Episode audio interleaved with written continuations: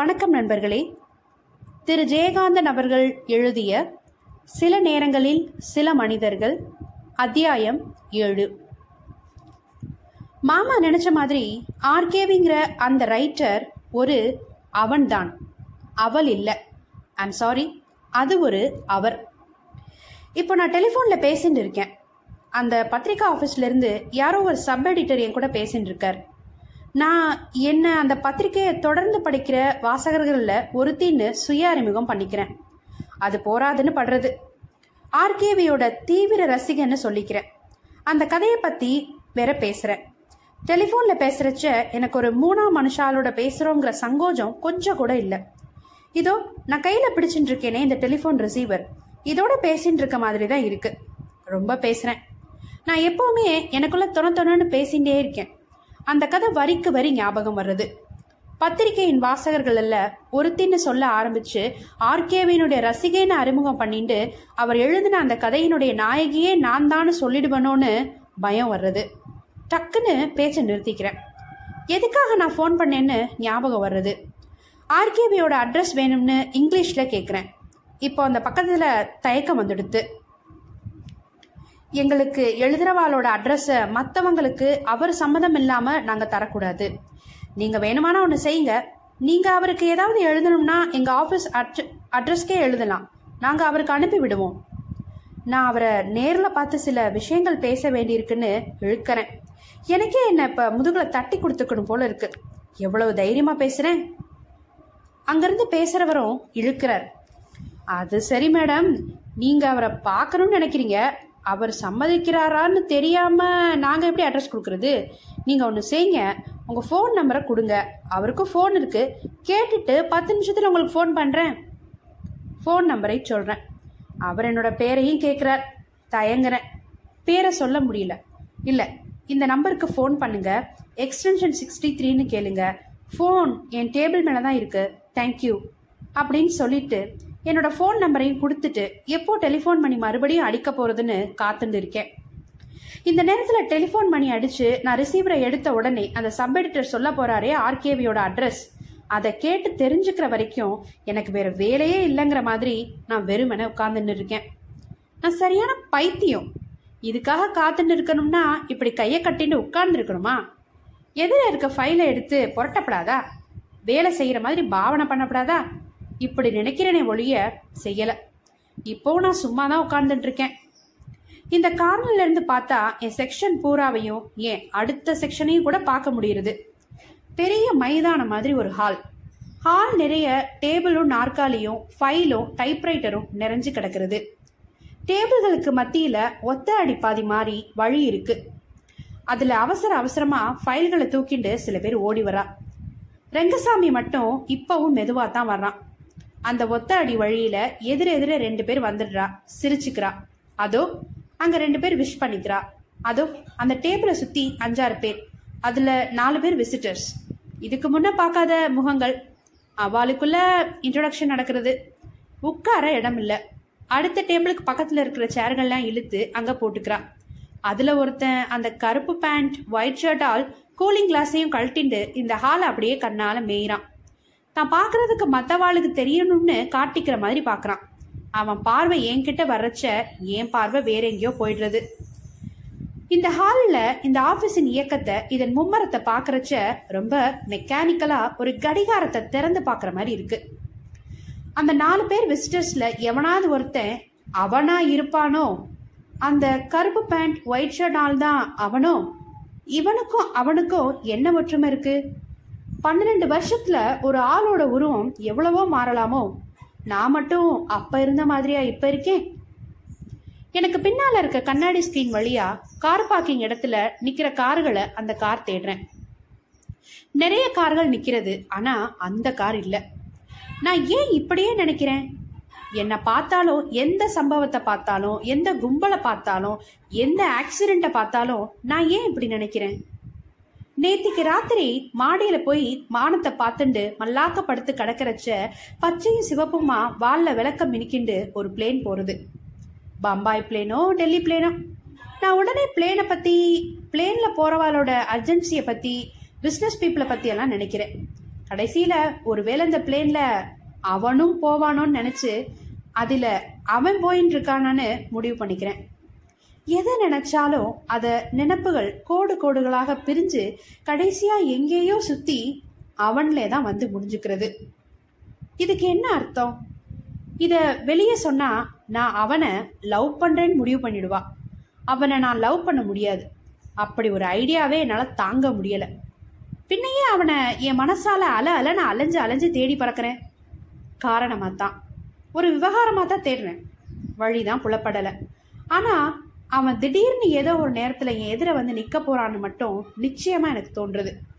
அந்த நேரம் இந்த நிமிஷமாகவும் இருக்கலாம். அடுத்த வினாடியாகவும் இருக்கலாம். இந்த கட்டத்தில் எங்கேயாவது கூட இப்போ இந்த நேரத்தில் இருக்கலாம்னு தோன்றுது. எவனை கூப்பிட்டு விசாரிச்சாலும் அவன் அவனாகவோ இல்லைன்னா அவனுக்கு தெரிஞ்சவனாகவோ இருப்பான்னு தோன்றுது. ஆனா நான் அவனை தேடுறேன். அவனை நினைச்சுட்டு இருக்கின்றதெல்லாம் யாருக்கு தெரியாது? இதோ டெலிஃபோன் அடிக்கிறது. ஒன் செகண்ட் எஸ் ஆமாம் நான் தான் கேட்டேன். இருங்கோ நோட் பண்ணிக்கிறேன். ஆ எஸ் சொல்லுங்கோ. Mister R K Viswanatha Sarma R full நேமா okay okay door number பதினாறா? Mandaveli. Thank you very much a telephone number ஓ வீட்டில் கிடையாதா? அவர் ஆஃபீஸ் நம்பரா சொல்லுங்கோ. Double eight okay thanks a lot இதோ ஆர்கேவி என்கிற பெயரில் எழுதுகிற ஆர்கே விஸ்வநாத சர்மாவோட அட்ரஸை பெரிய பெரிய எழுத்தில் ரெட் பென்சிலால் என் ரைட்டிங் பேடில் உள்ள பிளாட்டிங் பேப்பரில் எழுதி வச்சிருக்கேன். கனகாரியமாக ஃபோன் பண்ணி அட்ரஸ் வாங்கியாச்சு. வாட் நெக்ஸ்ட் என்னோட காரியமே அப்படித்தானே? நினச்சிக்கிறது தான். அதை செய்யணும் இதை புரட்டணும்னு. லெட்டஸ்ட் டு தி எடிட்டருக்கு எழுதணும் எழுதணும்னு நினச்சிக்கிறேனே. ஒவ்வொரு சமயம் அதே கதை தானே இதுவும்? நான் ஒரு கதை எழுதினா என்ன? என்னோட எக்ஸ்பீரியன்ஸ் ப்ராப்ளம்ஸ் சி கதை எழுதணும்னா முதல்ல I should start thinking in Tamil I'm sorry இதையாவது தமிழில் நினைக்கப்படாதா. கதை எழுதணும்னா முதல்ல தமிழில் சிந்திக்க ஆரம்பிக்கணும். என்னோட அனுபவங்கள் பிரச்சனைகள் சிந்தனைகள் இதையெல்லாம் ஒரு கதையாகவே எழுதலாம். ஆனாலும் ஆர்கேவி மாதிரி எழுத வருமா? ஏன் வராது? அதே மாதிரி வர வேண்டாம். வேற மாதிரியாவது எழுத வருமே? எழுதணும். சரி இப்போ என்ன செய்யலாம்? ஆர்கேவியை போய் பார்க்கலாமா? இந்த அட்ரஸில் இருக்கிற தெரு பேரை பார்க்குறச்ச ஏதோ சந்து பொந்தா தான் இருக்கும் போல இருக்கு. பின்ன எழுத்தாளர்னா பெரிய பங்களாவாசியாவா இருப்பார். அவர் எங்கேயோ உத்தியோகம் பார்க்குறவர் போல இருக்கு. நிறைய பெண்களை பெத்த மனுஷனா இருக்கணும். விஸ்வநாத சர்மான்னு முழு பெயரையும் கேட்குற போது வயசு கூட அதிகமாக இருக்கும் போல தோன்றுது. நிச்சயமா விஸ்வநாத சர்மான்னு பேருள்ள ஒருத்தர் அந்த கார்ல தெரியிற மைனரா இருந்திருக்க முடியாது. அவர் அவன் இல்லை. அதனால தைரியமா போய் சந்திக்கலாம். ஆனாலும் விஸ்வநாத சர்மாங்கிறது ஒரு ஆண். ஜாக்கிரதையாவே இருக்கணும். தத்து பித்துன்னு உங்க கதையில வர்றவன் நான் தான்னு ஒளறி வைக்கப்படாது. பின் எதுக்கு வந்தேன்னு சொல்லிக்கிறது? சும்மா ஒரு ரசிகைங்கிற முறையில வந்ததா இருக்கப்படாதோ? சரி போகிறச்ச பார்த்துக்கலாம் அவரை பார்க்க போகிற போது ஏதாவது வாங்கிட்டு போகணும். என்ன வாங்கிட்டு போகலாம் நான் யாருக்கும் இது வரைக்கும் ப்ரெசன்டேஷன் எதுவும் வாங்கி தந்ததில்ல. எனக்கும் யாரும் கொடுத்ததில்ல. என்ன வாங்கிட்டு போகலாம் டக்குன்னு ஒரு ஐடியா வரதே அவரோட புஸ்தகம் ஏதாவது ஒன்று வாங்கிட்டு போகலாம் அவரோட புஸ்தகத்தை வாங்கி அவருக்கே கொடுக்கறதா ரொம்ப நன்னா இருக்கு. என்ன அவசரம்? ஒன்று முழுக்கவும் நினைக்கிறதுக்குள்ள அவரோட புஸ்தகம் வாங்கிட்டு போய் அவர்கிட்டே கொடுத்து கையெழுத்து வாங்கி அவரோட அன்பளிப்பா நானே வச்சுக்கிறது. எப்படி? வெரி குட் ஐடியா இந்த ஐடியாவை அவர் ரொம்ப ஸ்லாகிப்பார் யார் கண்டது? எனக்கு முன்ன எத்தனை பேர் இந்த மாதிரி அவர்கிட்ட வந்து அவர் புஸ்தகத்திலே கையெழுத்து வாங்கிட்டு போயிருக்காளோ? அதனால என்ன? நானும் அப்படியே செய்கிறேனே இன்னைக்கு புதன்கிழமை. சனிக்கிழமை மத்தியானம் போனா என்ன? சரி அவர் வீட்டில் இருப்பாரோ? ஃபோன் பண்ணி என்கேஜ்மெண்ட் வச்சுட்டு போவோமா? ஃபோன் நம்பர் என்ன? டபுள் எயிட் நான் ஆர்கேவியை பார்க்க போயிட்டு இருக்கேன். ஆறு மாதத்துக்கு முன்னே பாரிஸ் கார்னரில் எங்கள் ஃப்ரெஞ்ச் ஆஃபீஸில் சாரி எங்கள் பிரான்ச் ஆஃபீஸில் இருந்த போனாக்க பீச் ரோட் வழியாக பஸ்ஸில் போகலாம். இப்போ மவுண்ட் ரோட் ஆஃபீஸ்க்கு வந்தப்புறம் சி இந்த ரூட் ரொம்ப ஓர் அடிக்கிறதே. மந்தவெளி பஸ் ஸ்டாண்டில் பஸ் நிற்கிறது அவர் இருக்கிற தெருவுக்கு எந்த பக்கம் போகிறதுன்னு புரியல. யாரையும் கேட்கவும் பயமாக இருக்கு. அதுக்காக ஒவ்வொரு தெருவா சுற்றின்னு இருக்கிறதா என்ன? ஒரு சைக்கிள் ரிக்ஷாக்காரன் வரான். இவன் கிட்ட கேட்கலாமே. என்ன முதலி தெரு? கையில் இருந்த சீட்டை ஒரு தடவை பிரித்து பார்த்துக்கிறேன். அவன்கிட்ட கேட்குறேன். அந்த தெருவுக்கு நீ இதுக்கு முன்னாடி ஸ்டாப்பிங்கில் மார்க்கெட்டாண்ட இறங்கிக்கன்னு இருக்கணுமே. இப்போ திரும்ப போகிறதுனா கூட இப்படியே போக முடியாதே. இது ஒன்வே சார் தான். ஆறுனா கொடுமா. ஊட்டாண்டே விட்டுடுறேன். எனக்கும் அது சரின்னு படுறது. சைக்கிள் ரிக்ஷாவில் ஏறிக்கிறேன். எங்கேயோ ரெண்டு மூணு தெருவை சுற்றி கடைசியாக இதுதான் அந்த தெருவோ? ரொம்ப குறுகலாக இருக்கு. எதிரே ஒரு வண்டி வர்றது. ரெண்டு பேருமே மடி அடிக்கிறான்கள். ஒருத்தனும் ஒதுங்கி நிற்க மாட்டேங்கிறான். எதிரே எதிரே வண்டியை நிறுத்திண்டு ரெண்டு பேரும் சண்டை போடுறான்கள். என் வண்டிக்காரன் வாதமெல்லாம் தான் சவாரி ஏத்திண்டு வர்றவனா அதனால சும்மா வெறும் வண்டியா வர்ற அவன் தான் ஒதுங்கி நின்று இந்த வண்டிக்கு வழிவிடணுமா ஒருவேளை சைக்கிள் ரிக்ஷாக்கார தர்மப்படி இது ஒரு நியாயமோ என்னமோ? அதனால இவன் தர்மத்துக்கு போராட ஆரம்பிக்கிறான். ஆனா பாஷை ரொம்ப நாத்தம் அடிக்கிறது. எனக்கு பயமா இருக்கு. ரெண்டு பேரும் அடிச்சுட்டு நிப்பானுங்களோன்னு முழிக்கிறேன். அகமாஸ்தா திரும்புறேன். பக்கத்து வீட்டு கதவுல பதிமூணாம் நம்பர் தெரிகிறது. இறங்கி நடந்து போயிடலாமே. இன்னும் மூணு வீடு தானே இந்தப்பா இங்கே தான் இறங்கணும்னு நாற்பது பைசாவை எடுத்து ரொம்ப சுவாரஸ்யமாக சண்டை போட்டுட்டு இருக்க அவன் கையில் கொடுத்துட்டு நடக்கிறேன். பதினாலு பதினஞ்சு அப்புறம் ஏபி வேற. இதோ பதினாறு. இந்த வீடா? முன்பக்கம் போர்டு இறக்கி கம்பி அழி வச்சு தஞ்சாவூர்ல எல்லாம் இருக்குமே அது மாதிரி வீடு. உள்ளே நீளமா போயிட்டு இருக்கு முன்னே நான் முன்னே நாங்க திருவல்லிக்கேணியில இருந்தோமே அந்த மாதிரி டைப் ஒண்டு குடுத்தனங்கள் நிறைய இருக்கும் போல தோன்றது. வெளியில கடப்பக்கல் பாவின் திண்ணையில ரெண்டு மூணு மாமிகள் உட்கார்ந்துட்டு இருக்கா இந்த கோடியில வீட்டுக்கு தூரமானவா ரூம்ல ஒரு மாமி உட்கார்ந்துட்டு வெளியே தலையை நீட்டி என்ன பாக்குறா இவளை மாமின்னு சொல்லப்படாது. சின்ன பொண்ணு. என்னை விட ஒன்னோ ரெண்டோ வயது குறைச்சலாக தான் இருப்பாள் நாலஞ்சு மாமிகள் ஒரே சமயத்துல உட்கார்ந்துட்டு பார்த்தா இந்த வீட்டுக்குள்ள நிறைய குடுத்தனம் இருக்கும் போல இருக்கு. வார பத்திரிகைகள் பைண்டு பண்ணின தொடர்கதை தொகுப்புகள் நிறைஞ்சு கிடக்கு அங்க. ரொம்ப சுவாரஸ்யமா எல்லாரும் அவாவா நாள் கணக்க பத்தி பேசின்னு இருக்கா. பயந்துட்டே இருந்தேன். மூணு நாளாயிடுத்து மேலன்னு மா- ஒரு மாமி ஆஸ்வாசத்தோட சொல்லியிருக்கா. நல்ல வேளை காப்பியை போட்டு வச்சுட்டேன். ராத்திரி சப்பாத்தி தான். அவர் வந்தன சிடு சிடும்பாரு. இதுக்கு நான் என்ன பண்றது மாமின்னு? ஒருத்தி அழமாட்டா குறையா ஏதோ தப்பு பண்ணிட்டவள் மாதிரி கைய பிசைறா. ஏ கடங்காரா வந்து தொலை. சட்டையை கழட்டி கொடுத்துட்டு போடா. உங்க அப்பா வரட்டும். கொல்ல சொல்றேன்னு மேல பட்டுட்டு உள்ள ஓடுற ஒரு பையனை பார்த்து பல்ல கடிச்சுட்டு ஒரு மாமி அலறி கத்துறாள். அவகிட்ட நான் கேக்குறேன். இங்க மிஸ்டர் விஸ்வநாத சர்மா இங்கே தானே இருக்கிறார்? எல்லா மாமிகளும் என்னை பார்க்கறா. எனக்கு ஏனோ கையெல்லாம் நடுங்குறது. வாயெல்லாம் உலர்ந்து போறது. என்ன காரியமா முன்பின் தெரியாத ஒரு ஆண் பிள்ளையை தேடிண்டு ஒரு வயசு பொண்ணு வந்து நிக்கிறாள்னு ஏதாவது வம்பா கேட்டுடுவாளோன்னு மனசு நடுங்குறது. அந்த அறையில ஒதுக்கமா உட்கார்ந்திருந்த பொண்ணு தான் சிரிச்சுண்டே சொல்றார். அவ சிரிக்கிறச்ச ரொம்ப அழகா இருக்கு. குழந்தை மாதிரி இருக்கா. ஆமா இங்கதான் இருக்கார். எங்க ஆத்துக்காரர் தான். நீங்க யாரு? உங்களுக்கு என்ன வேணும்? அவள் கனிவோட தான் கேக்குறா. ஆனா மத்தவாளாம் தான் உருன்னு பாக்குறா. ஏதோ அவளை நம்ப வைக்கிறதுக்கு அத்தாட்சி காட்டுற மாதிரி நான் புஸ்தகத்தை காட்டுறேன். ஒண்ணுமில்ல நான் அவர் கதையெல்லாம் படிக்கிற ஒரு ரசிகை அவரை பார்த்து இந்த புஸ்தகத்தில் ஒரு கையெழுத்து வாங்கிக்கணும்னு சொல்லி ஹேண்ட்பேக்லேருந்து புஸ்தகத்தை எடுக்கிறேன். அவளுக்கு மனசுக்குள்ள ரொம்ப பெருமை போல இருக்கு. இருக்காதா பின்ன? ஆர்கேவி மாதிரி ஒரு ரைட்டருக்கு மனைவியா இருக்கிறதுல பெருமை இருக்காதோ? அவரை தேடி என்ன மாதிரி எத்தனையோ பேர் வருவா. கடைசியில இந்த பெருமை தான் மிஞ்சும். இல்லனா இவா குடியிருக்கிற வீட்டையும் நிலைமையும் பாக்குறச்ச இந்த எழுத்தாளரோட பொருளாதார நிலை புரியுறதே. இதுக்கா பெருமைப்பட்டுக்க முடியும்? அடி கௌசி இங்கே தான் நின்றுட்டு இருந்தாள். மாமி சித்த உள்ள பாருங்கோ. எங்க கௌசி இருந்தா? இவாளை உள்ள அழைச்சிட்டு போக சொல்லுங்கன்னு சொல்றாள். உள்ள முற்றத்துல சுவரூரமா துளசி மாடத்தை ஒட்டி குழாயடியில தண்ணீர் பிடிச்சுன்னு நிக்கிற ஒரு பாட்டி முக்காட்டை இழுத்து விட்டுண்டு இங்க யாரோ வந்திருக்கிற சந்தடியை கேட்டு திரும்பி என்னை பாக்குறாரு.